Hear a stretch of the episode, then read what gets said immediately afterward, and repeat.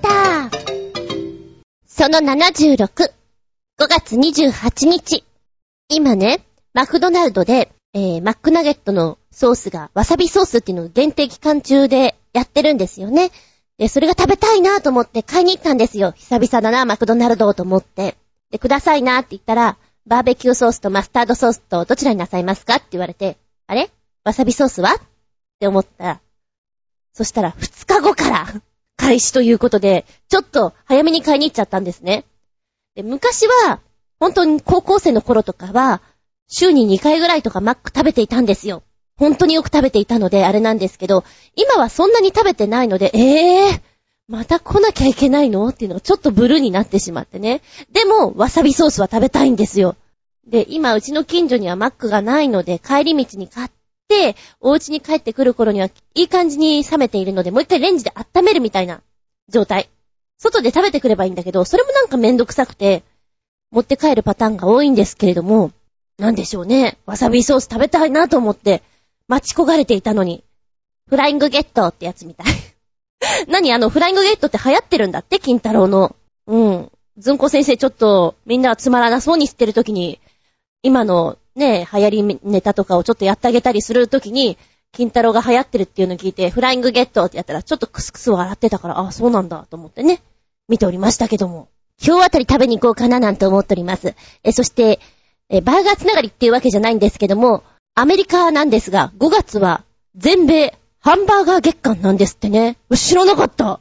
アメリカ人って何すごく食べてるかなって言ったら、ピザかハンバーガーっていう印象ある。もしかしたらホットドッグ？いや、でもピザ、ハンバーガー、どっちかだな。で、このね、5月はナショナルバーガーマウスっていう、本当に全米ハンバーガー月間ということで大々的にやっていて、普段にも増して多くハンバーガーを食べる1ヶ月なんですって。でね、ニュースの方で面白いなと思ったのが、チョコレートダブルダブルアニマルというチョコレートバーガーがロサンゼルスのレストランラ・マーケットで出されているということなんですね。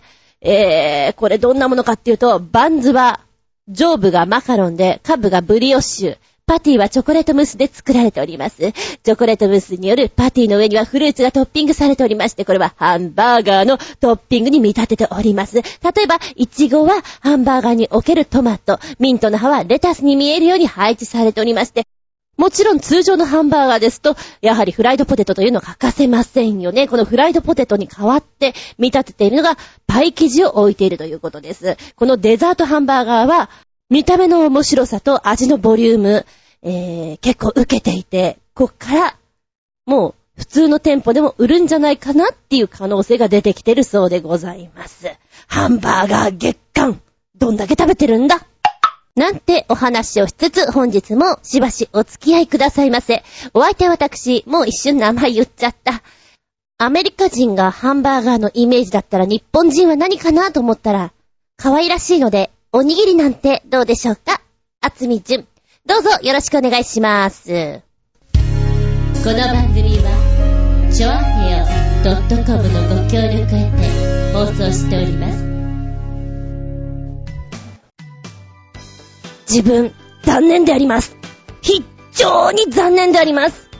私がよく利用するクーポンサイトの方で、これ楽しそうっていうのが出てたんですね。買おうかな、どうしようかなと思っていたんですけど、期間がすごく短くて、今買ったら結構スケジュールがタイトになっちゃうなと思いながら、もう一応お誘い申し上げました。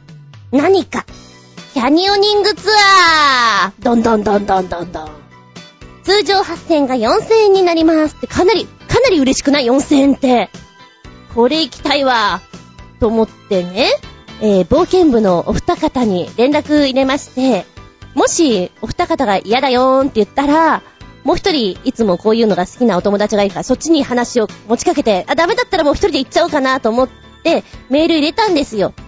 それが夕方ぐらいとかだったのかな、違うな、3時とかそんなもんか。で、ちょいちょいチェックはしていたんですよ。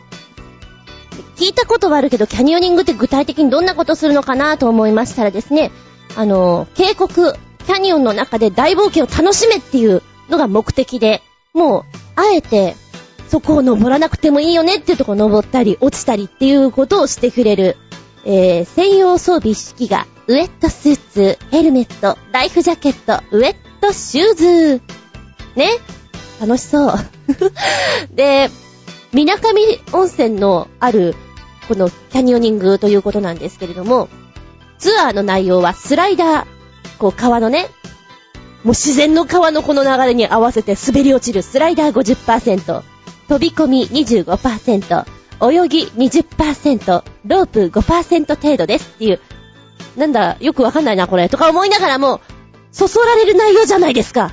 グッとくるじゃないですかもうたまらなくなりまして、でとりあえずこちらのねショップの方に連絡取ったんですよ。雨の場合はどうなるんですかと、中止になるんですかみたいなこと連絡したんですよ。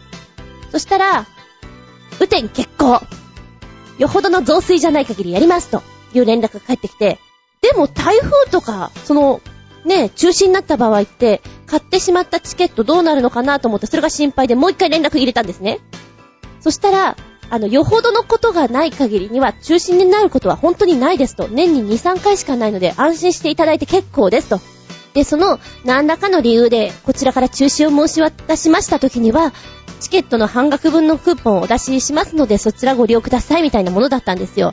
あーまあじゃあそれだったら大丈夫かなと思って、よし買おうかなふんふんって思っていて、次にチェックした時にソールドアウト、って思って、いやさっきまだあったみたいな。で枚数見たら200枚だったみたいで、私見た時に110何枚だったような気がするんですよね。その昼間過ぎか見た時に、やられたーと思って、買っとけばよかった、私の分だけでも買っとけばとりあえずいけたのにと思って、悔しくて、多分お金がある人なんかは別に普通にお金払っていけばいいんじゃないと思うけど、なんでしょうね、半額でいけるところがそうじゃないと非常に悔しくないですか？私だけですかねえと思って、今非常に悔しい思いをしております。時短だ踏んでおります。キャニオニング、多分台風の時期なんかは増水したりするから楽しいんじゃないかなっていう予想を立てつつ、ここもいつか行きたいなと思って狙っております。以上、ずんこの悔しいお話でした。口押しや。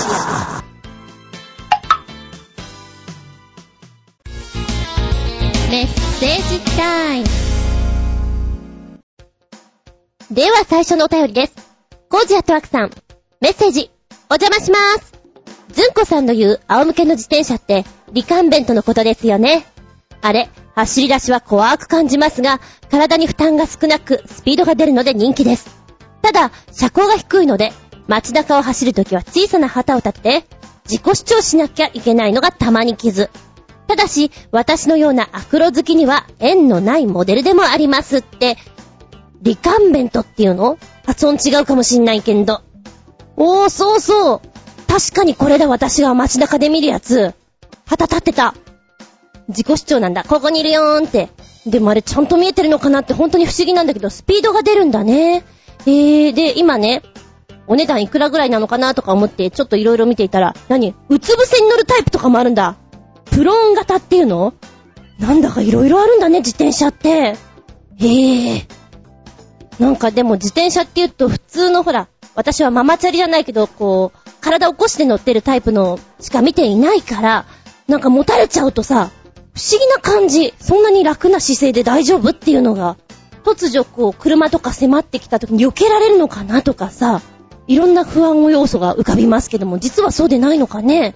今この辺の写真とかざっと見ていて、子供の頃によくね、面白自転車とかユニーク自転車みたいなのを一堂に会した広場みたいなのがあって、そこで遊んだ記憶があるんですよ。それを思い出しましたね。なんか一種そちらの類にいるんじゃないかなっていう感じがします。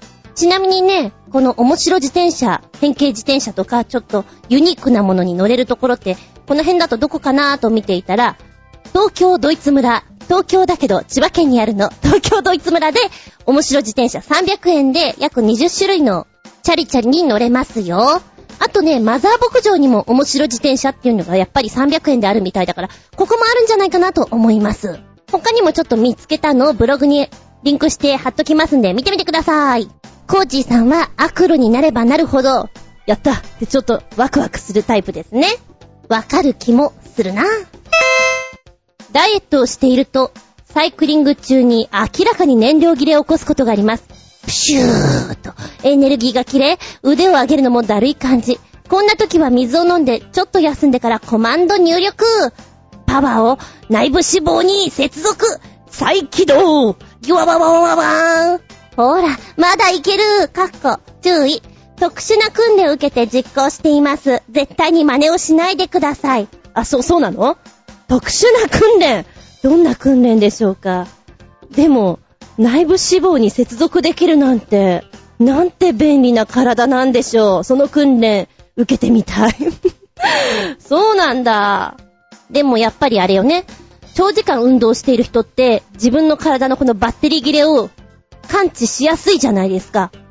だからその感知するどのぐらい前にエネルギー補給すると最も効率よく体が使えるかっていうのがわかるみたいだからすごいなって思いますね。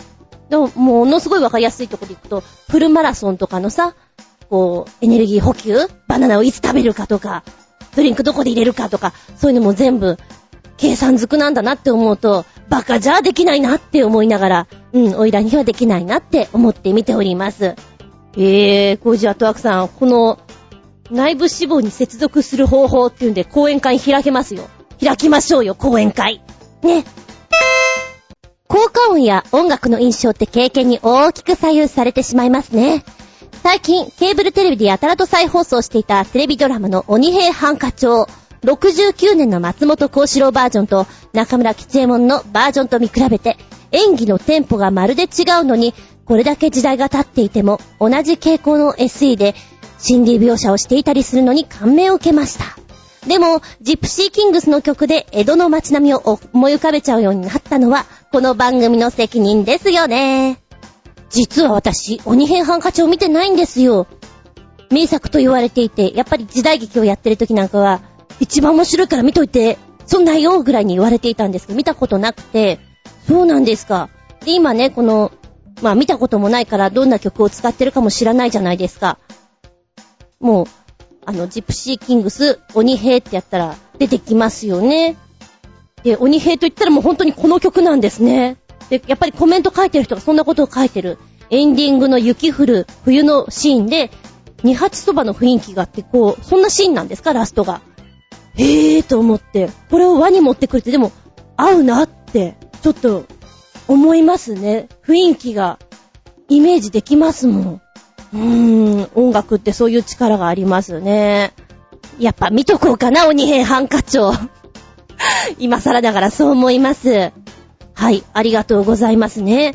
確かに効果音とかは脳みそにぐっとこう刺激を与えますよね。はい、お次は新潟県のキラキラよっぴーくん。ずんこちゃん、こんにちは、バブバブ。ああ、僕ちゃんはなんて幸せ者なんでしょうか。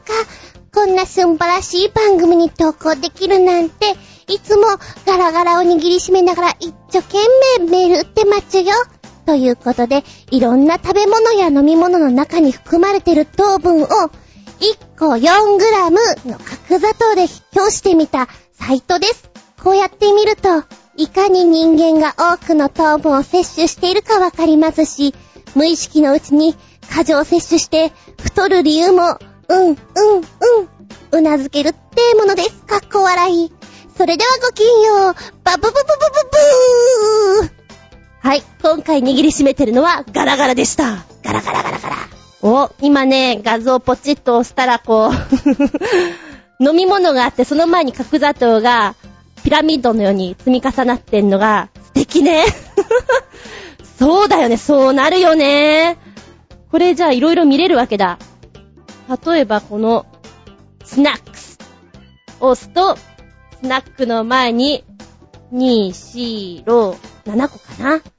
ほうほうほう。あ、これでもなんか地味に見てんの面白いかも。日本なんですけれども、生っちゃった。日本のドリンクのね、サイトでスティックシュガー何本分っていうのが出てたりするのはあるんですよね。あれと同じ感じで、ちょっと気をつけようかなって思わなくもない、そんなサイトです。こんな砂糖あるんだもんね、みたいな。それがよく食べてるものがさ、ここにバーンと出てたりすると、そうですよねーって、ちょっとドキッとします。私の好きなオレオが出ているあ、でもこんなもんなんだ、よかった、もうちょっとあるかなと思った。あとシリアル、今はそんなに食べてないんだけど、結構ね好きでヨーグルトとかに混ぜ混ぜして食べてる時とかあったんで、うんそうだよね、結構シリアルってそのもの自体がパリパリして美味しいし甘いじゃないですか、行くよねなんて思いながら見ております。ドキドキするサイトですさああなたも見てドキドキしてください。ありがとうございます。はい、もう一丁、コージアトワークさんですよ。いつ告知するの？今でしょう。はいCM ネタからいただきました。お邪魔します、いらっしゃい。というわけで正方形展というふざけたグループ展に参戦します。100人の作家が CD ケースに入れた作品を持ち寄るというものですが、写真の私がこんな展覧会で目立てるのかどうかは謎です。よろしければご覧になってくださいまし。ではコージアットワーク。なに正方形展なんかんってこうクエスチョンって出てくる感じの展覧会ですね。この正方形展は6月9日から15日の間にアートスペース羅針盤というところで行われるそうです。お時間は11時から19時までということ、最終日は17時までだそうです。なんでも去年第1回目をやったそうなんですけども、この正方形展は作家個人が尊敬する人に声をかけて集まった作品の展覧会をするというもの。作品を CD ケースに収めてしまうということが条件で、CD ケースっていうのがほぼ正方形なので、じゃあ名前は正方形展ねっていう風に名付けられたそうです。正方形というのは中心性が強いために構図を取るのに造形的には難しい形なんだそうです。正方形の作品を作ることにより作者はより自らの構図を考えるように自然となっていくんでしょうね。なんか今までの流れからふっと立ち止まって周りをよく見るという場面になるみたいだからいいんじゃないでしょうかみたいな、コンセプトじゃないかと思うんですけれども、今回2回目となるということで、その作家さんが100人ほど集まって計400点に近い作品をジャンル年代超えてもう境目なしで空間作りをしているということなので、これ面白そうなんで私もねちょっと時間見繕っていきたいなと思います。正方形展、お時間ある方はぜひ行ってみてください。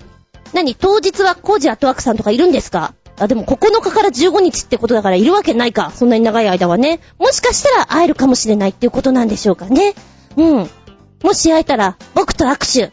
これがわかる人はもうだいぶ年齢が上ですけどね。はい、ありがとうございます。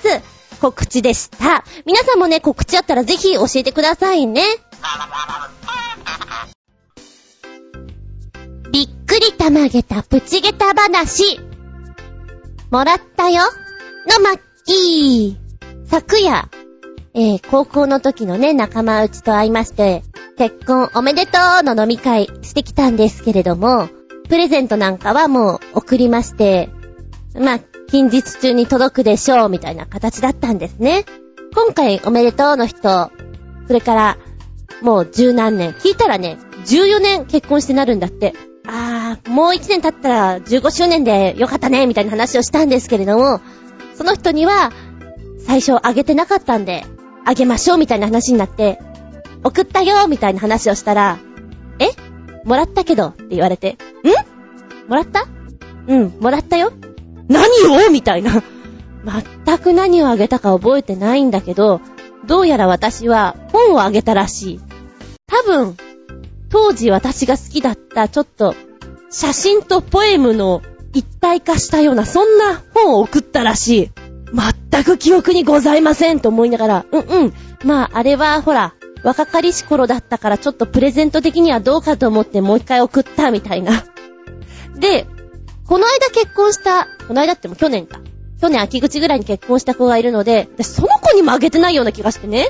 一番最後に、そういえば私何にもあげてないよねって聞いたら、もらったよって言われて、何を？いや、体重計、ごめん。そうだよね、あげたと思って。もうね、何あげたか覚えてないぐらいおばちゃんは、もうダメで。よかった聞いといて、じゃないともう一回なんかあげちゃうとこだったと思いながら、いらぬ出費をしております。そしてもう一つ、わからないようにお会計をしようじゃないかっていうことで、こっそりお金をね受け渡しをしていたんですよ。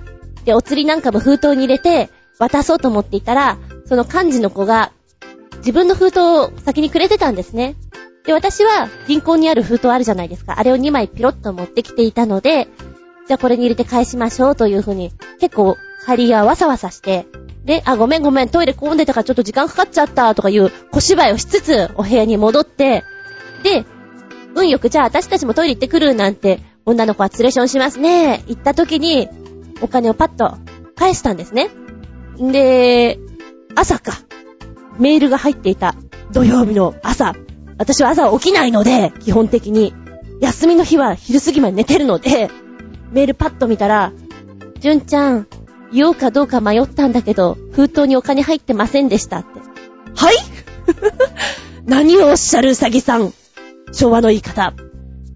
で、確かに2つ封筒があった。で、1枚は友達の封筒でそのまんまくれたので戻し、行ってこいって感じで返したんで、もう1枚は私が持っていた銀行の封筒のやつで渡したんですよ。で、もう1枚あった。それを渡したのかと思って、カバンの中チェックしたら、入ってたお金入りの封筒の方が。あー、じゃあ逆に渡したよと思って。まあ、そんなに家が遠くないので、多分2、30分だと思うので、じゃあ、気が向いた時にお届けいたしますみたいな締め方をしたんですけれども、何やってんでしょうね。途中までうまくいったのにすっとこどっこいですと思いながら、自分のそんなに酔っちゃいなかったけど、すっとこどっこいっぷりにプチゲタでした。はいっていう地味なお話でいきたいと思います。ないですか。ほら、記憶のこのぐしゃぐしゃぐしゃってなったところ、あ、そうだったっけみたいな。後で人に言われて、うん、そうだよみたいな。なんか本当に記憶にないんだけど、言われて、納得するしかなかったみたいな時。今回そんな感じでした。という、ずんこのすっとこ話でした。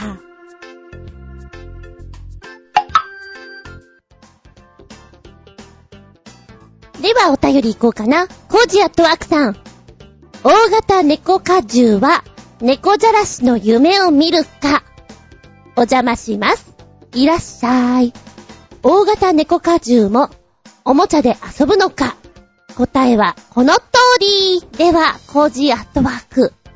猫科の大きい子たちね。ビッグキャットって呼ばれるあの子たち。ポチッと押すとですね、YouTube の動画3分ぐらいのところに飛びます。普通に猫のおもちゃっていうのは売られてたりするんですけども、この猫のおもちゃをビッグキャットサイズにしたもので、それぞれのとこに置いたらどうするかっていう感じで、撮ってくれてるんですけど、遊ぶんですね。いや、遊ぶのかなと思ったけど、ここまで真剣に遊ぶのかと思うと微笑ましい限り。特にトラちゃんがですね、水にジャブジャブ入りながらこのおもちゃでくるくるくるくる遊んでいて、あー、楽しそうだなぁと。下手したらね、うちのニャンズより遊んでる感じがします。うちのニャンズはちょっと秋っぽいところがあるので、遊ぶんだけどもそこまで引っ張らないみたいなね、ところがあるので。いやー、こうやってね、動画で見ると彼らは本当にただのでっかい猫だなっていう感じがして面白くてなりません。うん。浮き輪みたいな形のおもちゃがあるんですけど、それどうやって遊ぶのかな、あ、そっから手に入れたり顔を突っ込んだりするのかみたいな遊び方をね、していて、今までに見たことはないけど、動物園とかサファリパーク的なところでもこういうおもちゃを置いてあげればいいのになっていうふうに、思いましたね。そういえばどこの動物園だったかな、地方公園行った時だから、多分関西の西の方の動物園どっかなんですけど、ゾウさんの檻のところにはおもちゃがあって、そのおもちゃをね、ゾウさんが一生懸命並べてたのを覚えています。面白いなぁと思って。タイヤとかなんか、ボールみたいなのを、積み木のように重ねてるのがね、面白いなぁと思って見てましたけど、動物たちも飽きないでしょうね、そういうおもちゃがあれば。そうだ、もっとおもちゃを置けばいいんじゃないのか？そしたら、みんなも、あ、普段こうやってゴロンゴロンしたりするんだっていうのが見れて楽しいんじゃないかなって思うんだけどね。どうでしょうか。はい。ありがとうございます。続いては、新潟県のキラキラよっぴくん。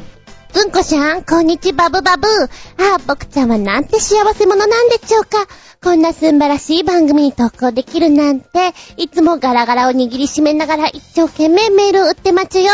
ということで、これを作って、組み上げた人にとっては苦労が台無しになって大変な悲劇なんだろうけど、他人にしたらありゃりゃおかわいそうにぐらいにしか思えない映像です。かっこ笑い。心も体もまだ幼稚な僕ちゃんにはざまあ見さらせ的な映像でちゅう。かっこ笑い。それではごきげんよう、バブブブブブー。ざまあ見さらせ、なかなか使わない言葉でちょっと気に入りました。ずんこ語録にいるところ、ざまあ見さらせはい、どんなのが出てくるんでしょうか。苦労して作ったものが台無しにと。ほう。タイトル、世界最大のジグソーパズルを襲った悲劇の瞬間つうものでして、ジグソーパズル世界最大4万ピースのものを組み立てたわけなんですが、これが一瞬にしてぐしゃーっとなってしまうその瞬間、それは非常に悲しい。で、下の方にこのお披露目した時の状況だとかがね出ていて、で崩壊される瞬間っていうのが動画であるんですけど、気の毒ですよ。画面のね左端か、こちらから見て本当に左端の方でちょいちょいって触ってる人がいて、多分この作った本にデイブさんがいるんだと思うんですよ。でデイブさんがいて、ちょいちょいと触ってる手がこう画面からスッて抜けるかなぐらいのところでぐしゃーっとくるから、これ最後に触っていた人がデイブさんなのかどうかわかりませんけど、いややっちゃったっていうのは、なんかもう真っ白くなるっていうのはこういうことを言うんじゃないかなと思いますけれど、ちょっとねその後デイブさんがこう画面の中央に入ってきてポカーンとしてるシーンがあるんですよ。それはそうなるよなぁと思いながら、4万ピースですからね。でこのデイブさんはもともとは手作りジグソーパズルを制作していたベテラン職人さんなんですって。だからもうそういうこともあるだろうし、なんかいろんなことがショックでしょうね。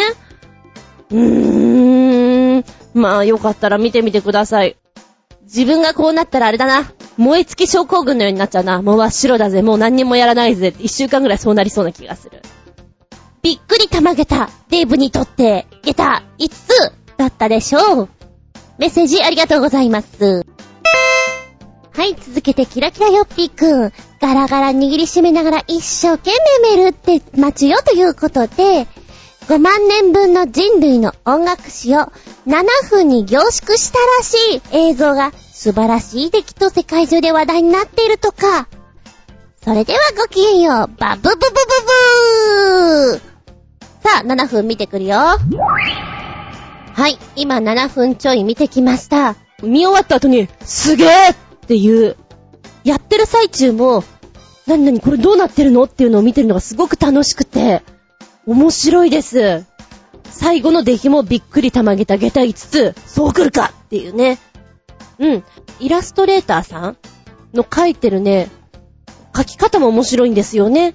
で、人を出してきたりするのを、あ、髪の毛から描くんだとか、鼻から描くんだ。でも特徴よく捉えてるね。やっぱりね、クラシックなんかでも有名な方とか知ってる方が出てくるとなんか嬉しくなったりしてしまうのはなんででしょうか。モーツァルトがなんか妙に、陽気な感じで書かれていてね、ポワンとしてるのが味捉えてるな。その下のところにベートーベンが書かれていて、しかめっ面がよく出ているわ。面白いですよ、本当に。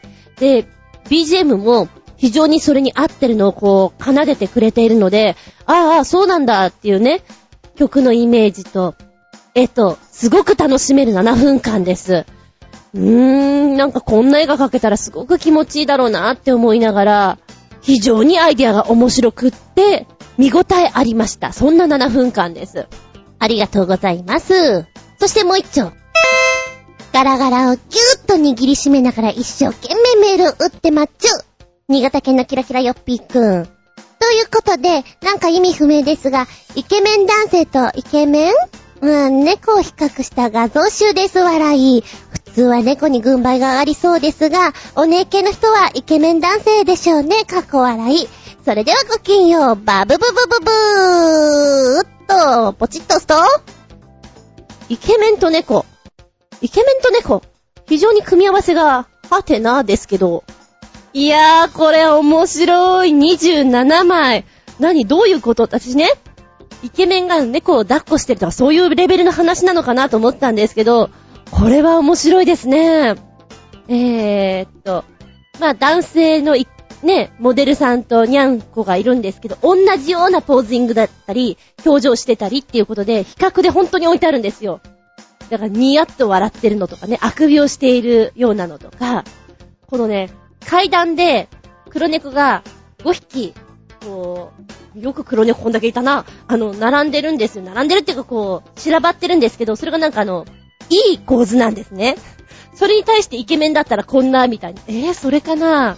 ブリーフ一丁の、マッチョなお兄様方がポーズをとってるとかね。私が気に入ったのはね、黒猫2匹が路上にいるんですけど、その比較としてスーツを着たイケメンがこう、歩いてるところ。あー、なるほど。それはそれで面白いな。なんかフォーマルな感じでね。いいよ、これ面白い。10番。男性が壁のとこにちょっと隠れるような感じになってるんですけど、猫の方はとっても可愛らしいですね。怖いって感じでいい顔してます。サトラの猫でしょうか、これ。すごく面白いよ。なんでしょう。12番とかもうなんか、そりゃお姉系の人は喜ぶよね。おばちゃんとかも喜んじゃうかな。私は肉体的に、あ、この人本当にダンスやってるんだろうなとか思うけど、なんですっぱなのかなとかいろいろ思ってしまいます。はぁ、はぁ、面白いです。これ何度も見ちゃう。浴槽で、ちょっとこうね、セクシーなポーズをとってるような男性がいるんですけど、隣のにゃんこは、浴槽に入れられてしまってびっくりみたいな。びっくりたまげたおいら今、浴槽にいる。泡いっぱいみたいな。このなんでしょう、目が飛び出そうな驚き加減はとっても愛くるしいです。いいね、これ。受けた。たまげた。かわいい。あなたにも見てもらいたい27枚です。キラキラよっぴーくんありがとうございます。ハマりました。大受け。あっはっはっは。バカ受け。下駄5つでした。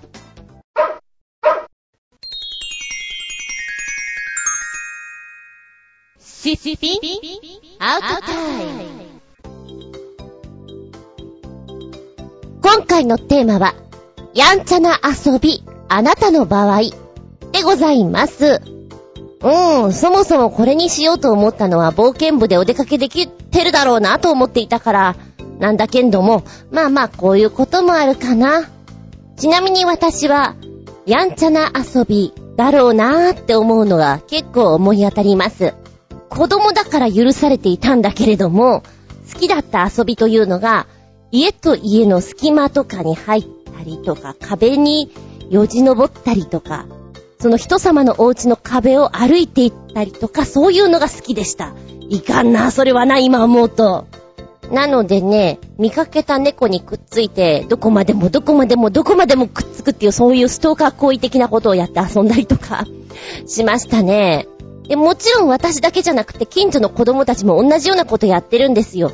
だから、うちでこうテレビとか見ていると、壁をね、スタタタタタって人が、こう、子供が走っていくのとかが見えたりして、こらーなんて怒っている様なんていうのもあったりしましたよね。高いところでバランスを取る的なものが、少々、流行りだったのかもしれません。だから、塀とか、そういうところに登ってバランスを持って歩くっていうのはやっていましたね。今思うとそんなかっこいいもんじゃないですよ。フリーランニングのすっごいすっごいすっごい間の抜けた感じの遊びなのかもしれない。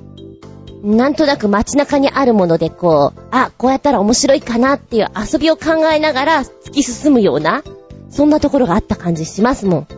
で、公園の中ではブランコとかが好きだったんですけど、もちろんブランコも普通に乗りますけれど、ブランコのポールっていうか鉄柱っていうか、あそこになぜ登ったんだろうか登って、でその後ろに大きな木があるんですよね。あそこの木に登ったのか、そこの木からブランコのポールに降りたのかわからないんだけど、その辺がなんかやったような記憶がすごくあります。危ないっす、あれは。でも子供の頃はね、誰かができると我も我もって続いていくところがあるじゃない。だからそれで危ないっていうかスリリングな遊びということで結構やんちゃした記憶があります。で、駄菓子屋さんがあるその公園のとこに物置というかコンテナというか、まあそんなのがあったんですけど、なぜだろうかそこの上にも登ってそこから飛び降りる的な遊びもやっていたんですけど、スカート履いてたんだよね。で、スカート履いていてそこから飛び降りようとした時にスカートが釘的なものに引っかかってハレンチな状態になった記憶があります。うんうん。その後どうしたのかな、手を離したのか誰かが助けてくれたのかうまく自分で取ったのかわからないんだけど、そんなことがあります。あとやんちゃな遊びというとあれね、短いポールあると飛び箱のように飛び越えていた時期があるんです。多分小学校3年生2年生そんなもんじゃないかな。やっぱりスカート履いていたんですけど、スカート履いて飛び箱はとっても危険です。わかるな。うん、この先は言わなくてもわかるな。痛いんだよ。痛いしおまけに恥ずかしいんだよあれはやっちゃいかんなと思ったやんちゃでした。そうだな、家の近所でやっていたのは、トータル的に考えると何かに登るっていうのが非常に多かった感じがします。屋根に登る、そうね、子供の頃に見ていた漫画でルパン三世とか、まあちょっと屋根裏的じゃないけど、なんかほら人が入れないところ行くじゃない、ああいうのにすごく憧れましたね。楽しそうだなと。それがなんか原点なのかもしれません、私の。じゃあここでメッセージいこうかな。コジアトワクさん、やんちゃな遊び、あなたの場合フリーランニングですね。 X スポーツはどれも楽しそうでやっといたらよかったと思うものばっかりですが、学校帰りに塀の上を走って帰ってたやつが考えたに違いないフリーランニングは本当にいい大人がやんちゃな遊びをしていると思います。大人げないって素晴らしいな。やべえ、全く同じこと考えますね。同感同感。ピンポンパンポーン。エクススポーツとは英語エクストリームスポーツの略で、直訳すると危険なスポーツになります。実際にスピードや高さ、危険度や華麗さを追求するスポーツが多く、スキーやラグビー、サーキット等、カーレースなどの伝統的スポーツはエクススポーツに含まれません。エクススポーツはアクションスポーツとも呼ばれます。ピンポンパンポーン。あれ？みんな知ってる？おいらだけ知らなかったの。と思って X スポーツって言うんだ。そう言われたらそういうのあるよね。スケートでこうどう説明したらいいの？坂みたいなところをゴッっていってビヨンってなる。うわ、またバカなこと言ってるわあるじゃないですか、そんなスポーツが。それのことでしょ。そうですか。夜たまにだけどスノボーじゃねえや。今話がそれるけど、すっごくこのワードが出てこなくて気持ち悪くて、スノボーじゃないんだよ。雪の上じゃなくて、ほら陸のスノボみたいなのあるじゃん。なんて調べようと思って今ずっとネットでスノボーじゃなくて陸スノボーみたいなとかあとバックトゥーザフューチャーでマイケル・J・フォックスが乗っていたっていうことで、マイケル・J・フォックスバックトゥーザ乗ってたものっていろいろ検索かけて出てこないねと思っていたら、スノボーですね。スノボー、そうスケボーですね。なんかずっとラなんとかだよなとか思いながら探してしまった。いや、すっごいそれた、ごめん。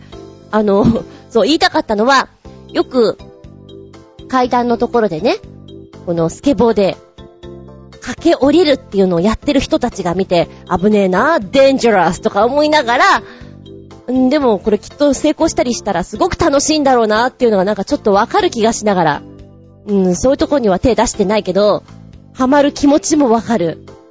でもすっごい骨折りそう。子供の頃うちにはスケボーがなかったんですけど、スケボーとか持ってる近所のお兄ちゃんがいたらそれ借りて、坂の上からそのままザザーって滑るのが好きでした。楽しい。そのレベルです、私なんかは。で、今ね、アクションスポーツで、ウィキでちょっと見ていたら、面白いのがあったよ。エクストリームアイロン掛け。何それと思ったら、エクストリームアイロン掛けとは、人里離れた場所でアイロン台を広げて服にアイロンをかけるエクストリームスポーツである。このスポーツのプレイヤーはアイロニストと呼ばれるということで、今見ると、なんでしょうね、これ。ものすごい岩場ですね。そこにクライミングで登るんでしょうね。で、登った上で、そこでアイロン台を開いて、服にアイロンかけるって、もうわけわかんない。私ね、本当に家事の中でアイロンが一番嫌いなんですよ。いかにアイロンかけない服を持つかっていう、そこですよ、ポイントは。もしかけなきゃいけないとしたら、見えるとこだけはやりますっていうレベルの人なんで、恐ろしいスポーツだなと思っております。おー、これすごい面白いな。このスポーツはイギリスのイーストミッドラーズ地域にあるレスター住人ウィル・ショーが自宅の裏庭で行ったことが始まる。やり始めた人はさ、これエクストリームスポーツだぜイエーイなんていう風に思い出したように、人に言ったりなんだりっていうところから認められてくんだろうね。あーちなみに2004年アテネオリンピックの直後、金メダル5大会連続で獲得したスティーブ・レッドグレーブさんがですね、いやーこれは素晴らしいスポーツだ、少し変わったところがいくつかあるけれど、あと数年もすればボート競技がオリンピックから外されてエクストリームアイロン掛けが入るかもしれないよ、エクストリームアイロン掛けをオリンピック競技にした方がいいよと後押ししたぐらいだそうです。そんななんだ。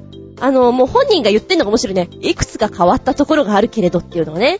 アイロン掛けか、すごいなぁ。ちょっと尊敬します。でも、面白いね。ヘンテコです。ヘンテコ競技だけど、またそこがいいんでしょうか。もしこれがオリンピック競技になったとして、解説者とかの、この、べしゃりがどうなるのか聞きたいです。素晴らしいアイロンです。シワ一つありません。みたいな。いやー、面白いです。いやー、コージアットワークさんの話から随分広げちゃいました。そうね、フリーランニングとかは本当に遊び心満点な人が考えたんだろうなって思います。なんかコージアットワークさんやってそうだな、これ。猫追っかけながら、ポーって。ありがとうございます。そして、ナッチンシャーンのコメントです。やんちゃな遊び。あなたの場合、やんちゃじゃなかったからな、私。おとなしい子だったから。過去形。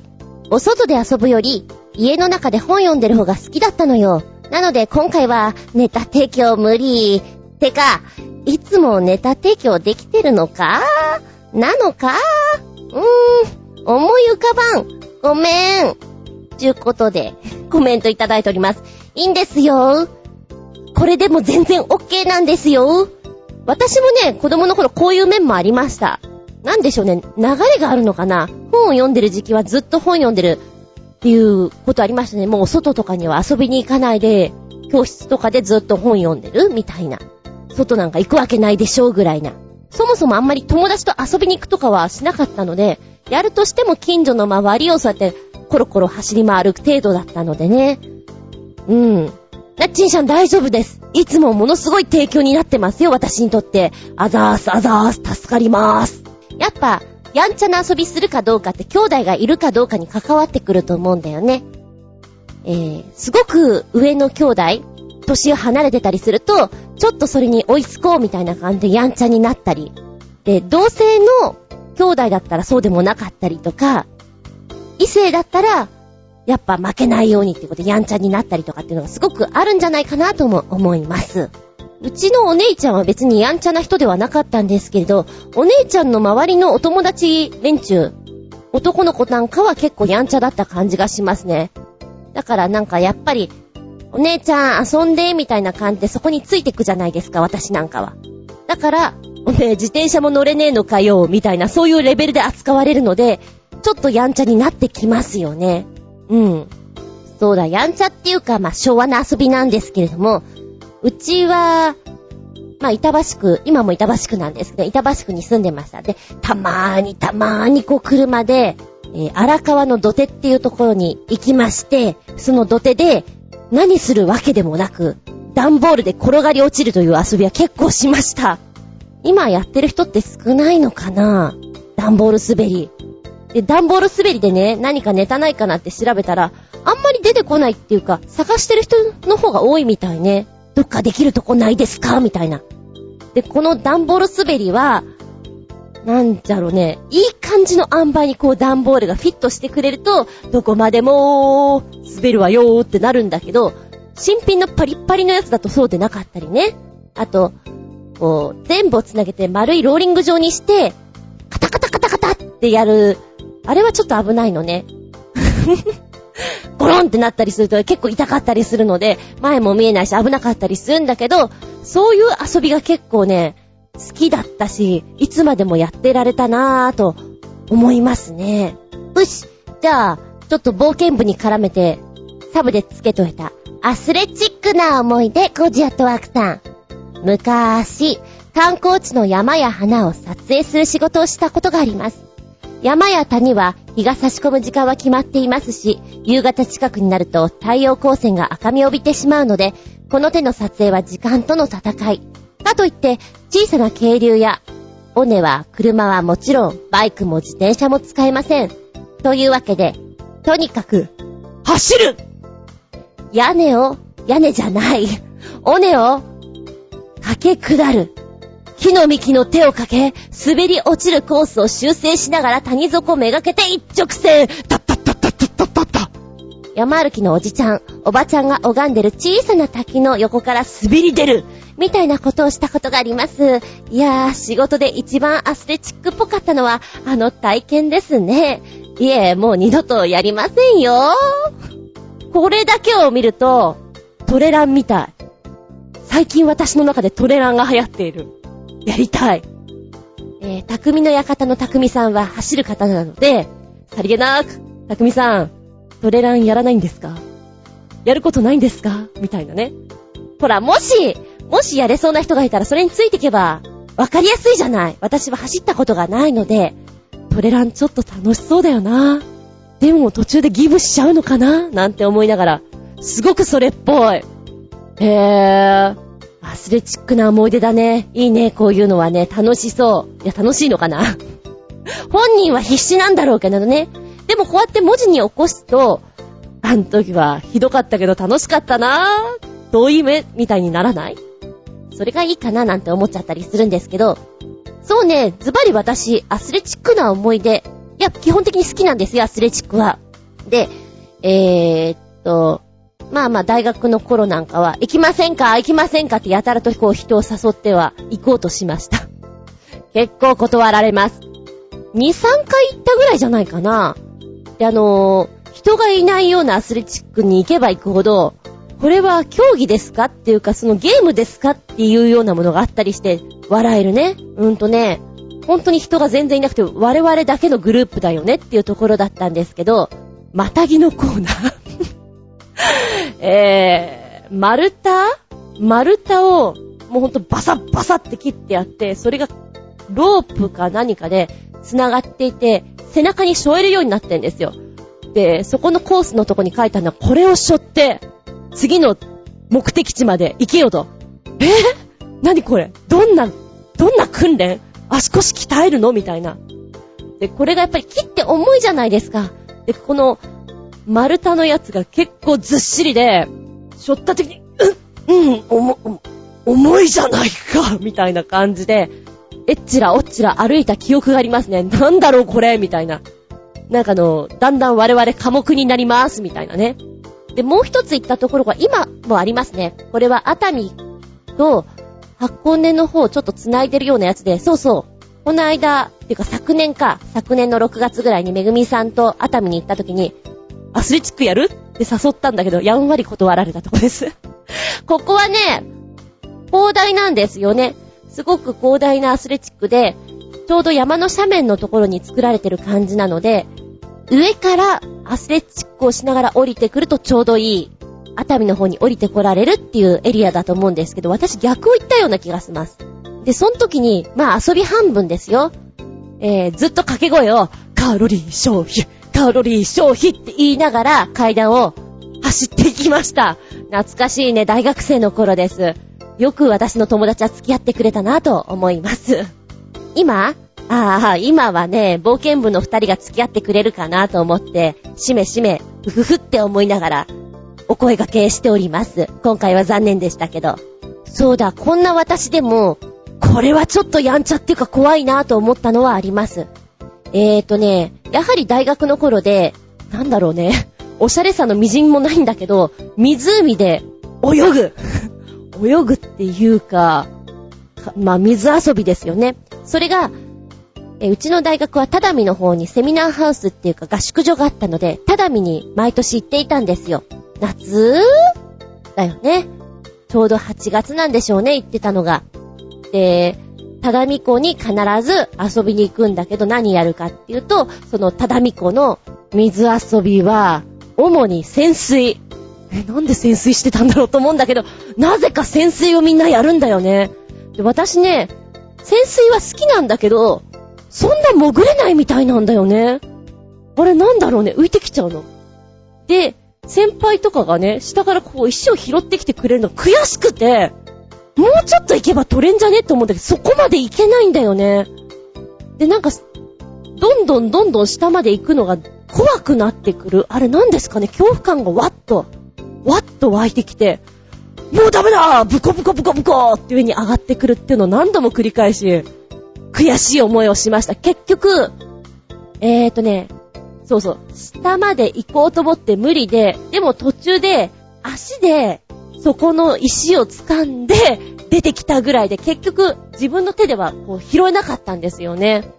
あれはみんなすごいなと思った。たまげたよ毎年私らの先輩がなんかどうも只見湖が好きだったらしくて、で私とかが先輩のね立場になってきて、3年4年っていう風になってきて、只見じゃなくてもセミナーハウスがいっぱいあるんですよ。で山中湖にもあるしっていうことで、私が山中湖とか好きなので、じゃあ山中湖にしますっていうんで山中湖に行ったりね。それでも畳組っていうのが結構毎年行ってたなぁ。やんちゃをしましたねっていう感じです。懐かしいなぁ、潜水。なんであんなに怖かったんだろうなぁ。残念、悔しい。じゃあラスト、おまけの毛でゴジアットアクさん、あなたのやんちゃ心を刺激する遊びって？前にも書いたことがあると思いますが、子供用自転車で工事現場の採石の山に登って転がり落ちることですね。素敵に危なくって、適度に痛くって、記念の擦り傷もいっぱいできて、たくさん怒られて、アホな子供の遊びとしては最高だったと思います。あは、でも絶対真似してはいけませんよ。もしコージーアットワークさんみたいな人が私の知り合いにいたら絶対真似するよね子供は真似したいから。でも工事現場のね採石っていうか、私砂の山ボーンとあるじゃない、あれ見ると登りたいなっていうのは思いましたね。登りたいって。あと車とかをさ、もうポンコツで使えなくなったのを置いてある、ただ置いてあるところってあるじゃない。うちの近所結構そういうところがあって、あれ見るたんびに登りたいなーって、このタイヤの山に登りたいなーって思っておりました。そう言われるとうちの近所なんか瓦礫の山が多かったのかなーっていう記憶が今ふっとよぎっております。はい、そう言われたらあれは夢なのか現実なの、いや現実だろうな。車で出かけていてゴミの山があるところを私は通った記憶がある。あれはどこだったんだろう。今では普通に綺麗な道になってるところなんだろうな。子供の記憶って曖昧だからな。お姉ちゃんに後で聞いてみようかな、あれどこだったって。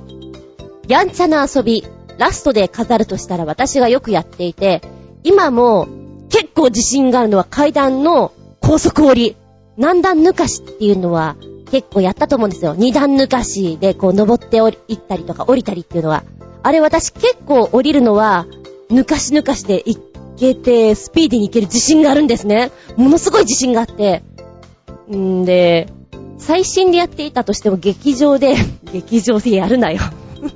劇場で衣装替えの時に楽屋に走っていく時に私は自信持って一番に楽屋に戻っていたってぐらい、脚力には自信がありました。でしかもこの階段の手すりの手のかけ具合によってこう体重をぐるんってこう持ってくんのが得意でね。今思うと危ねえな、先輩に怒られちゃうな。だって急いでたんだもん、じゅんちゃん。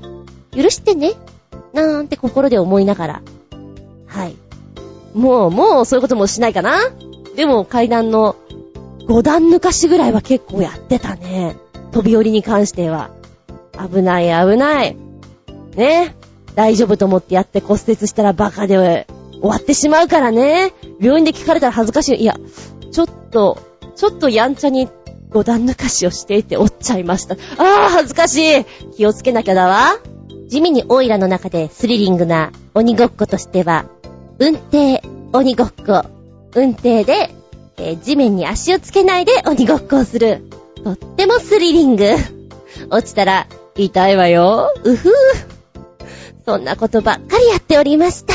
懐かしいな。子供たち何人かで団地とかの本気で鬼ごっこは相当面白い。危ないけど、本気で鬼ごっこ。狭い廊下を駆け巡り、まあ、エレベーターとかあったりするとさらに混乱するんだけど、両端から降りられてっていうとこでやったよな。うざい子供だそんな子いたら今だったらコラって怒っちゃうけど、うざいな。ありましたとさ。皆さんのやんちゃな遊び、どんなの思い浮かべましたか？あなたの場合ですから、あなたがちょっと危なかったな、えへへって思えばそれがやんちゃな遊びなんですよ。ということで本日はやんちゃな遊び、あなたの場合でした。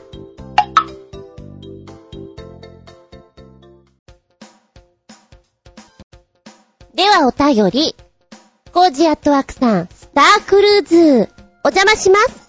これがリアルなスタークルーズ。あ、違いますけど。では、コージーアットワークということで、スタークルーズとはどんなのか。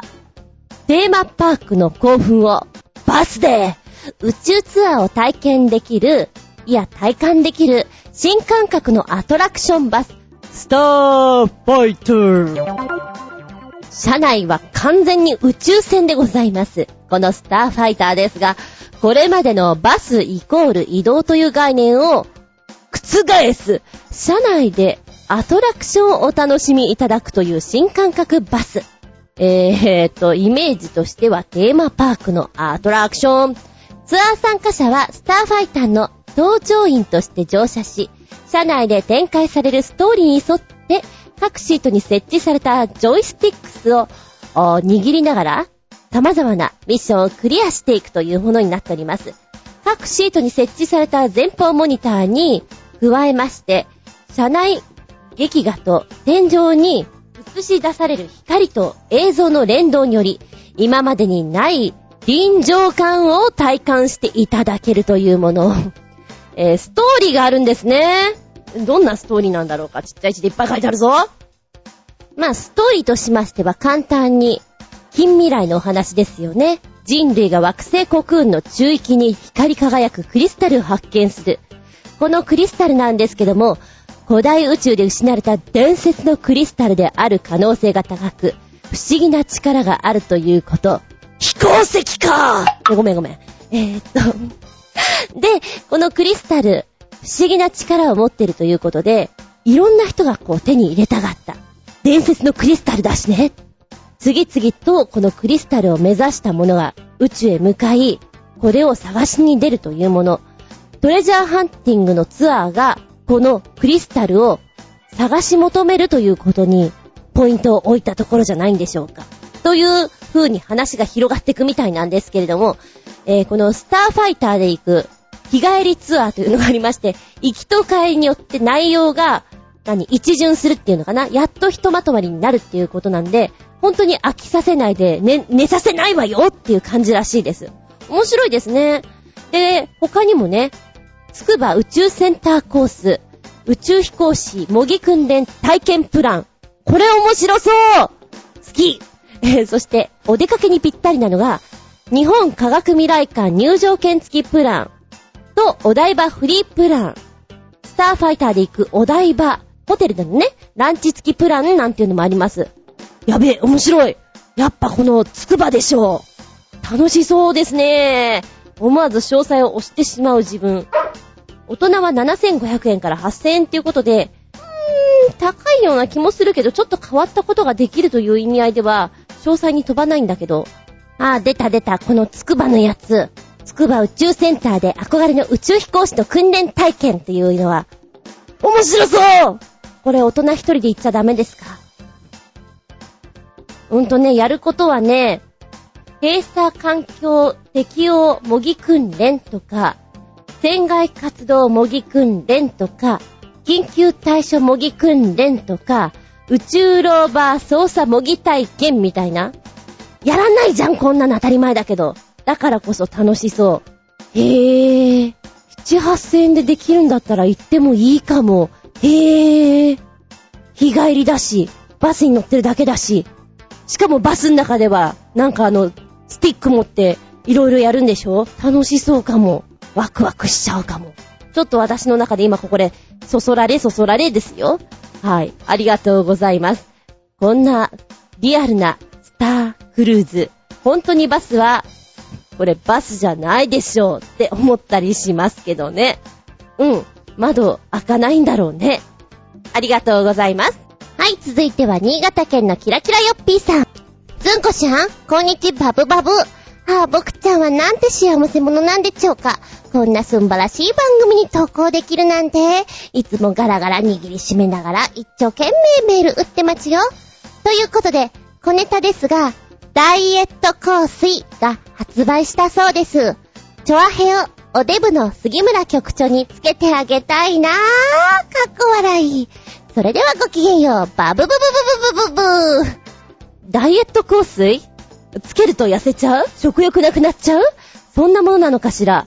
さあ出てこい。さあ出てこい。遅いぞこら。身につければスリムになるダイエット香水。こちらは香りを身につけるだけで痩せられたらという夢のような香水なんだそうなんですけども、フランスの香水メーカーさんですね。こちら開発したということなんですが、結構女性雑誌なんかにも話題になっているんですね。私読まないんですが、読み方合ってるかな？フレンズモイっていうのかな？こちらの香水、世界初ダイエット香水という意味を持つこのフレンズモイなんですが、中に感情を安定させたりストレスを軽減させる役目を持つベータエンドルフィンを発生させるベータフロリンという成分が含まれておりまして、これをつけることによって暴飲暴食を防いでくれるそうなんです。で、実験では 75% の女性が完食をしたい、おやつという欲望をコントロールしてくれたと感じたそうです。 70% は食生活が変化したと回答してるそうなんですね。そうなんだ。で、こちら香りなんですけど、ベルガモット、マンダリン、グレープフルーツなんかの香りを含んでおります。いい香りに包まれながらダイエットができちゃうなんてすんごいんじゃない？ということで売れてるそうです。高いよ。1万500円。高くないのこれ？私には高いなぁと思われるんだけど、香水買う人はこれが普通なの？いやいや高いと思うんだけどなぁ。でもどんな感じなんでしょうかね。幸せな幸福感っていうのが湧き立つような、そんな香水なんです。おやつーってならない、ストレスを感じない、そんな香水なんです。もしよかったら買ってみる？でも売り切れ続出らしいですよ。続けて新潟県のキラキラよっぴくん。ずんこちゃん、こんにちは、バブバブ。飛んで一生懸命メール打って待ちよ。ということで、最近ネットで話題に上っているアルゼンチンの洞窟です。洞窟大好きずんこ隊長はこの手の洞窟行きたいですか？それではごきげんよう。バブブブブブブー。手の洞窟って何ですか？手の洞窟。なんか出てきたよ。9000年前の手形洞窟、クエバデラスマノス、アルゼンチン。なんか不思議。神の手みたい。何ブエノスアイレスから南へはるばる2500キロほど行ったところに無数の手形が付けられた洞窟があります。手形は紀元前6世紀から2世紀、壁画に至っては紀元前9000年。もうなんかね、前すぎてわけがわかんないよね。まあ、そのぐらい遡るということなんですね。このグエバデ・ラス・マノス。手形が付けられた洞窟。なんでしょう。ちょっと手形って怖い印象があって、しかも古いじゃないですか。霊的なものを感じる。ちょっと怖いよ。んで、もう一つサイトをくっつけておいてくれて、こちらの方に詳しい写真がババンと載っているものが今出てきているんですけども、このアルゼンチンのサンタクルス州にあるラスマノス洞窟は、現地の言葉で無数の手を意味しているそうです。洞窟内に書かれたこの無数の手形の洞窟壁画はニュエルチェ族の祖先にあたると思われる先住民族によって、その9000年ほど前に描かれたと言われておりますけども、絵の具には鉱物が使われており、それを吹きつけるために使われた骨製のパイプが見つかっているために年代が算定可能になったそうなんですね。で、今こう写真が1枚目あるとどうだろうかな、書かれたと分かっていても手ってなんでこう気持ち悪いんだろうかなって思ってしまうんですけど、いろんな手の形がね、無数にある。なんかあまりにも無数にあるので、そうですね、私としては気持ちがいいものではないように見受けられるのですが、ちょっと怖いよね。そう思わない？いや、後半の方に入るとまるでもみじのように絵本に出てきそうな感じで手がわさっとあるんですけど、いやー、でもちょっと怖いなぁ。この洞窟の深さはですね、24メーター、入り口幅15メーター、高さ10メーターってそんなに広くないな。これらの手形は当時の人々が洞窟の壁に手をついて、その周りに材料を吹き付けながら作ったみたいですね。だからとっても簡単に、よりリアルに作れそうなんですけど、どうだろう。怖いよ。私はそう思う。文ちゃん入る。って感じ。ちょっと迷う。いや、行くよ。そういう機会があったら行くけど、一人で入ってきなって言われたら、ちょっと好ましくない空間のような気がしますね。はい、そんな気がいたします。ありがとうございます。ねえ、世間にはいろんな穴があるね。では、お次のコーナー行っちゃうよ。見たら動画。まずはメッセージ。新潟県のキラキラよっぴーくん。今回分より。ずんこさん、こんにちは、バブバブ。あ、僕ちゃんはなんて幸せ者なんでしょうか。こんなすんばらしい番組に投稿できるなんて。いつもガラガラ握りしめながら一生懸命メール打って待ちよ。ということで、最近注目されている短編アニメですが、日本人女性が一人で制作したそうです。それではごきげんよう、バブブブブブブブブーということで、こちらにいました。1分40秒ぐらいの作品になっております。これって卒業制作なの？って話題になってます。そうね。パッと見たときに、ああ、日本っぽいような優しいタッチだなぁと思って、海外のアニメと違ったこの雰囲気なんでしょうね。お顔のラインっていうか、そういうのをすごく感じました。で、今回は、人間っていう形では出てきていないんですけど、キャラクターが、あ、日本人が描いてるって言われたらなんか納得できるような色合いだなと思いまして、見ていて、宮崎駿さんとかのジプリさんの作品とか思い出しました。で、こちらがですね、海上の島で発見した宝を取りに行く冒険アニメ、バシリスクというタイトルになっております。1分40秒なんだけど、最後どうなっちゃうの？っていうなんか、そういうオチがあるんだっていうのがね、すんなり見れてしまう作品です。綺麗ですしね。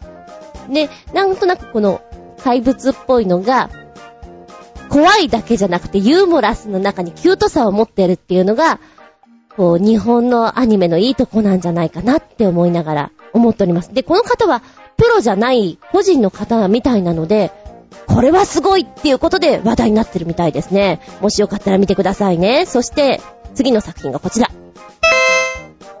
72回の時に送ってくれましたキラキラよっぴーくん、超短編 CG 動画ということで、ぐーるぐーるぐーると円を描いていったらなんか浮かび上がってきますっていう作品。そしてもう一つが、何気ない映像の中に10人の女性が紛れ込んでいます。まだまだ無数にあるけど今回はこの辺で失礼を。それではごきんよう、キラキラキラリンプーそういうやつですね。このぐるぐるのやつはね、41秒。だけど、ちょっとね、見ていて、なんか、ただ円を描いてるだけなんだけど、楽しそうなのね。やってみたいなぁと思っていたら、この41秒の後半の方に、って叫んじゃった。で、もう一つ。何気ない映像なのに、10人の女性、何さりげなく見ていたんですよ。意味わかんないなぁと思って、こちらが1分46秒なんですけど、最後まで見ると種明かしがあるんですね。ゾロゾロゾロって女性が出てくるんですよ。つまり、いたんだって思って、私2回見返しました。で、カウントしますよね。ここに1、ここに2、あと1人みたいな感じで、9人までは見つけました。で、最後の種明かしで、お前が10人みたいな分かったんですけど、これ面白いよ。いいね。これはなんかよくそこまでなりきったっていうのがとても面白い。1分46秒。これも見ていて最後に、はぁっていうすっとんきょうな声を出してみました。隣の人びっくりしちゃうね。で、最後にこちら。新潟県のぐりぐりよっぴーさんが送っていただきました。同じく短編 CG アニメ。これ読み方。フランス語なんじゃないかな。読み方がいまいちよくわかんないんですけど、またバカな子になっちゃう。そのままローマ字をそれっぽく読むと、ダンラテイタアカインダヘッド。日本語訳すると、頭を働かせてよく考えろって意味らしいです。戦死しないためには、軍隊には入らないという選択しかないってことですね。でもそれ以外でも簡単に死ぬことはあるってことです。かっこ笑い。うん。こちらがですね、7分ちょいありました。戦争ものです。兵隊さんです。なんか、海外の絵柄ってこんなだよなって思いながら、ちょっと見ておりましたけど、若干ちょっと頭でっかちな感じでね、見ておりましたけれども。結構、死に方がひどい。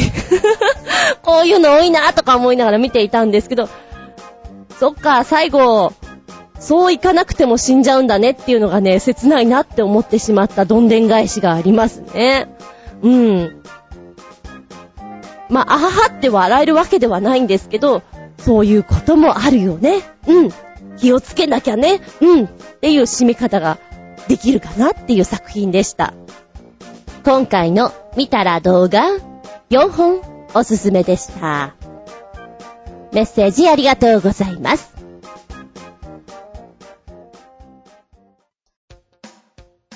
よし、お便りいきますよ。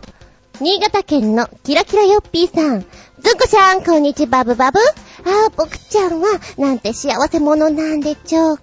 こんな素晴らしい番組に投稿できるなんて。いつもガラガラ握りしめながら、一生懸命メール打って待ちよ。ということで小ネタですが、本物のお馬さんの体に、筋肉や骨格、内臓などをペイントして走らせている映像です。気持ち悪いとも思いませんが、意味不明でよくわかりません。かっこ笑い。それではごきげんよう。バブブブブブブブ。なんでしょうか。もうこの書いてる時点で、へんてこなのしか想像できない。見た1分12秒の作品になっておりますけど、思ってたよりは気持ち悪くないんだけれど、しかも思ってたよりこの骨格のやつとかは、そうなってるんだってちょっと面白いんだけど、なんか冷静に考えると、お馬さんが遊び道具になっているような感じでかわいそうだなっていう気になってしまいました。特に、ペイントする間とかってじっとしてなきゃいけないじゃない。これってすごくストレスなんじゃないかななんて思うと、面白いよ。非常に面白いと思うんだけど、かわいそうだなっていうふうに思ってしまった自分がいます。うん。特に筋肉とかのやつで色がすごくついてるやつとかはさ、これ落とすのも大変なんだろうななんて思うと、ねえ、ちょっと切ない、そんな風にも思ってしまいました。ただ真っ黒い体に白い骨のラインが入ってると綺麗だなって思ってしまった自分がいるのも事実です。はい、ありがとう。はい、こちらは新潟県のぐりぐりよっぴーさんからです。ずんこさん、こんにちは、ネギネギ。さて、こんなパスタが発売されるとか。まあ正直言いまして、イナゴの佃煮ってめっちゃうまいので別に驚くには当たらないと思いますが、イナゴ初体験の人にはドン引きの一品に間違いないでしょうね。僕だってこれがゴキブリだったら、たとえ美味しくても食べる気がみじんも湧いてきませんから、かっこ笑い。それではごきんよう、ジェラララララララ。イナゴの佃煮、イナゴの佃煮食べたことないんだよね。美味しいらしいけどさ。はい、来たよ。衝撃的なイナゴ山盛りパスタ、栄養満点ペペロンチーノ。絵がすごい絵がすごいよ。都内でイタリアンレストランやバーを展開するパストディオは5月29日から、明日から東京錦糸町のカフェ&バーリストランテアプセントにて新メニューイナゴのペペロンチーノを発売と1200円。高くない？ 1200 円。まあ美味しいと言うけどね、見た目がね。今回登場するイナゴのペペロンチーノはたくさんのイナゴとパスタを合わせた衝撃的なビジュアルペペロンチーノ。イナゴはタンパク質、カルシウム、ビタミンAが豊富ですよ。戦時中なんかもね、栄養不足を補うために食べられていただけじゃなくて、慣れればこのサクサク食感とか味付けが癖になっちゃうんだからということなんですって。そうですか。いやいやいや、でも見た目がすごいからね。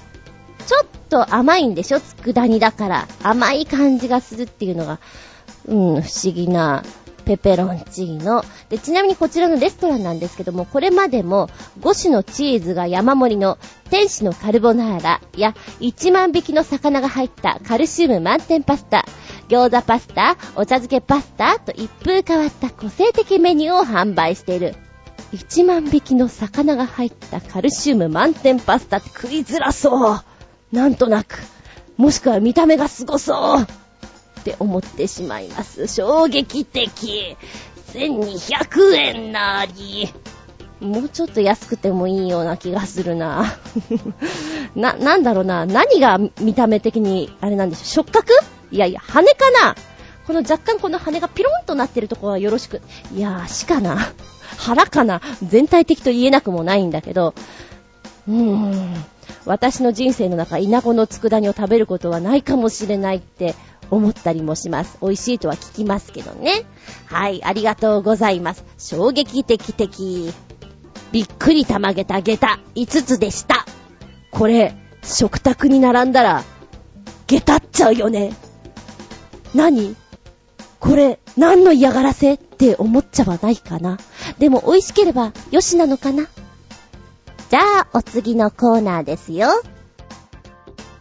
元気でソング、やる気でソング。新潟県のぐりぐりよっぴーさんから前回分。ずんこさん、こんにちは、ネギネギ。たくさんメールを出して、ずんこのあっぱこ野郎をおどおどさせてやるでネギネギをケケケケケケケケ。というわけで最近の注目ソングといえば、ベビーメタルのいじめ、ダメ、絶対でネギネギ。15歳ぐらいの女の子が歌うヘビーメタル、新鮮でなかなかいいでネギネギよ。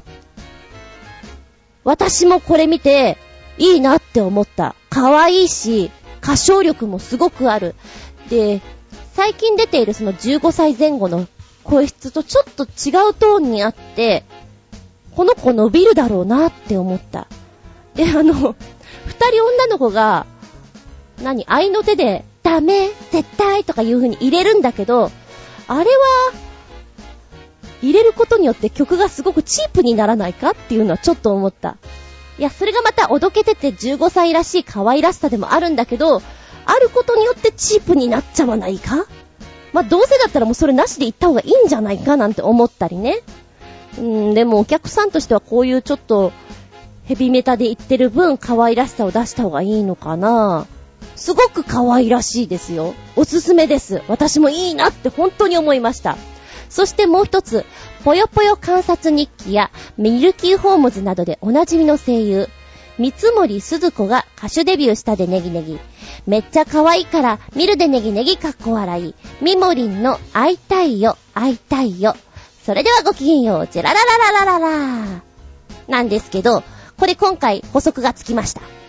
まあ、前回ちょっと見れてた場所がね、今回見れなくなって削除されてるので、新たにその見れる場所を教えてくれました。あれ、この前書いた三森すず子の PV が YouTube から削除されてるよ。というわけで僕はしつこい人間です。絶対に消されないと思う新しい URL です。ということに載せてくれました。私も別のとこでね、聞きました。この方すごく可愛らしいお顔ですね。でも本職は声優さんなんですよね。なんでしょう、この可愛らしいお顔に歌い方ももう全然アイドルさんっていう感じですよね。声優っていう枠じゃなくてアイドルっていう枠だなぁと思って聞いてて見てて思いました。可愛らしいです。ほのぼのした感じ。なんだっけ、ニュースに載ってたんだよね、ニュースサイト系で。ちょっとほら経済的に良くなってくると、AKB 的なモームス的なちょっと団体のアイドルではなくて個々のアイドルっていうのがどんどん出てきて、そういう業界が賑やかになってくるよっていうのはちょっと書いてあって、へーと思ったんだけど、それをちょっと思いましたね。なんですかね、一昔前じゃないけどアイドル声優ってこう一山でポーンと出てきてね、いわゆるバーターじゃないけどそういう売り方してたじゃないですか、束売り。そこのところが今力も持ってきたんですかね、ポーンポーンってここで出てきて、あ、この人声優さんなんだっていうのが何人もいてびっくりします。本当にルックスも良くて演技力もあってっていうね。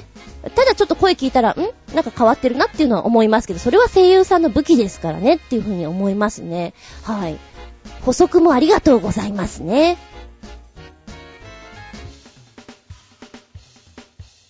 はい、ここで告知です。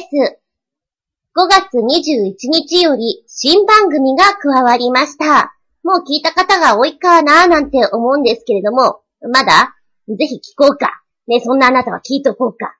はい、こちらなんですけれども、浦安のご当地アイドルによる番組になります。配信日時なんですが、不定期になっておりますので、ちょくちょく見ていただけたらありがたいなぁと思う次第でございます。こちらの番組は、浦安アイドル、浦安マリンエンジェルスのユーマのアイドル情報局カッコ仮です。不定期配信になりますが、どうぞよろしくお願いしますね。チョアヘヨのホームページ、トップページですね、こちらの方から、右のところに可愛らしい浦安マリンエンジェルスって書いてあるので、そこポチッとして聞きに行ってあげてね。よろしくお願いします。以上、告知でした。この番組はちょあへよ .com のご協力へて放送しております。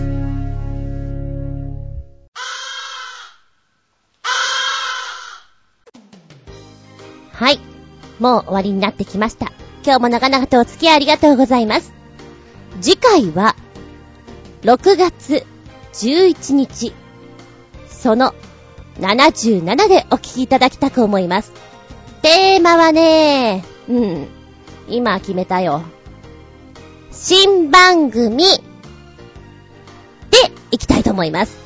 新番組つながりだよね。その辺はもちろんですよ。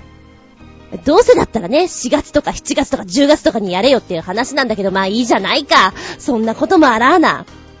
テレビの新番組、ラジオの新番組、新番組と名打ってるものありますよね。あなたは結構そういうのチェックする方ですか？チェックして文句言う方ですか？チェックしていたのに見逃してしまって、ああ残念だよっていうこともありませんか？特に連ドラなんかはね、ラジオとかは結構後から食いついていけるんだけども、なんかドラマってこう見逃すと一気にやる気が花ってなくなっちゃったりしません？私だけですか？いや、そんなことないはず。今回も見たいなと思っていたドラマも見逃しちゃったのいっぱいありますもんね。ちゅうことで、新番組にまつわるお話をしていきたいなと思います。新番組やるときあなたが一番気にしてるのは何？キャスティング？お話の内容？どんなこと？ぜひ聞かせてください。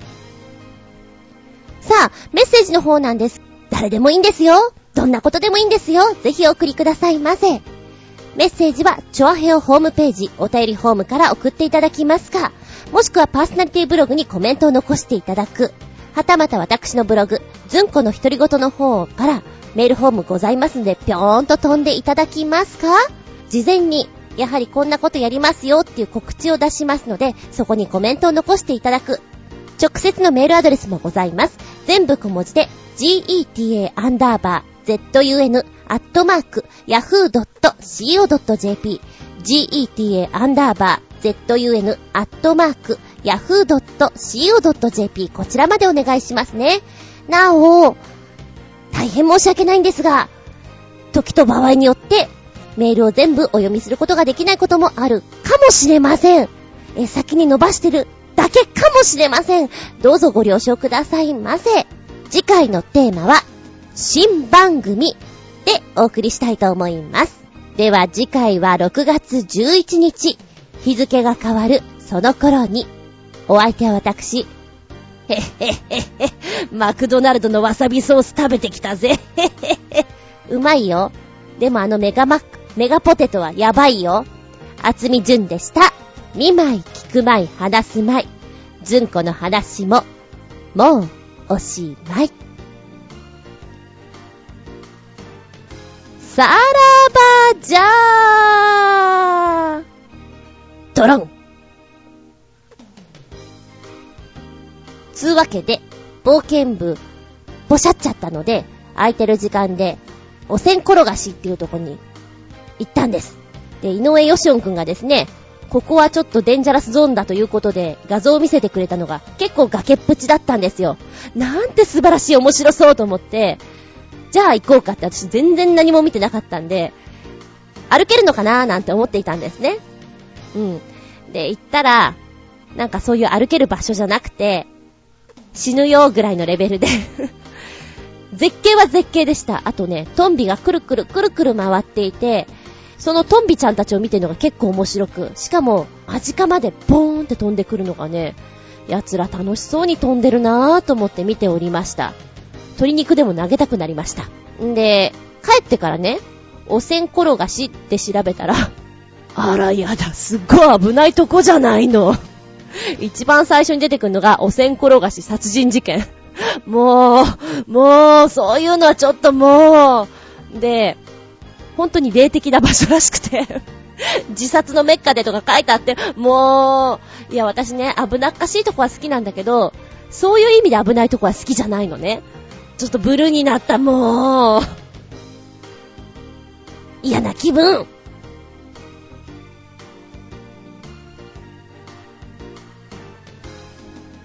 そんなちょっと怖いものが好きな人、私とは違う意味でね、夜中におせん転がしに行ってみな。